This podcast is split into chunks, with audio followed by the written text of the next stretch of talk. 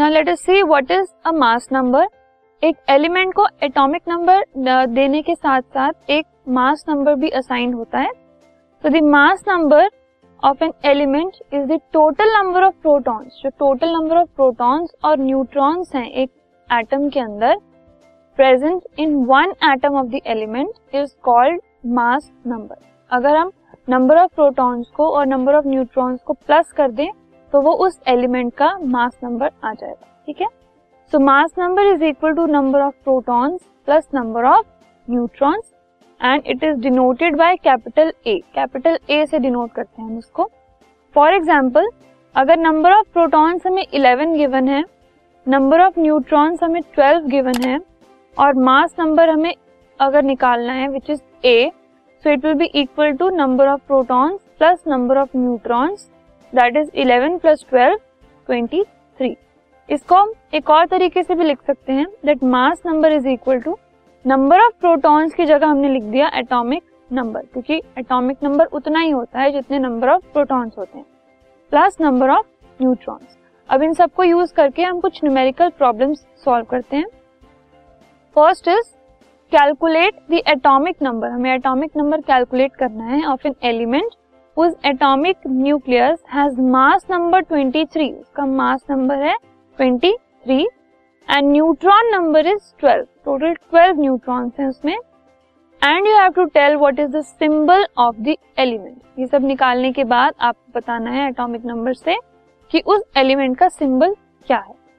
Now we know that mass number is equal to ये हम सिर्फ़ फॉर्मूला लिख रहे हैं.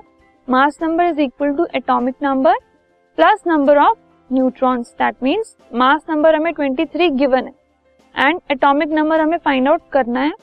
Number of neutrons is 12 so plus 12 so, atomic number is equal to 23 minus 12 that is 11 अब अगर हम 11 देखें, so the element having atomic number 11 is sodium और उसका सिंबल होता है Na capital N small a.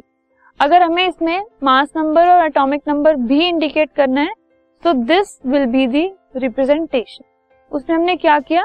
N a capital N small a लिखने के बाद लेफ़्ट हैंड पर ही सबस्क्रिप्ट पे एटॉमिक नंबर लिखा सुपर स्क्रिप्ट पे हमने मास नंबर लिखा, ठीक है?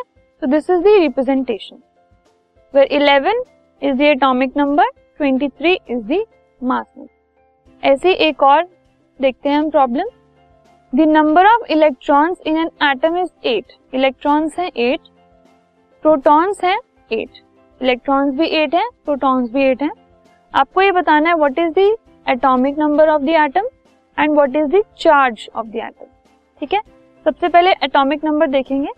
Now atomic number is equal to the number of protons in one atom और क्योंकि एटम में एट प्रोटॉन्स हैं so atomic number is eight ठीक है? Similarly this atom contains an equal number of positively charge protons and negatively charge electrons अगर आप देख सकते हैं कि इसमें आप देख रहे हैं कि number of protons is eight number of electrons is eight दोनों इक्वल हैं पॉजिटिव भी और नेगेटिव भी। सो ओवरऑल चार्ज क्या हो गया? Zero so it has overall no charge that is the charge on the atom is zero ठीक है?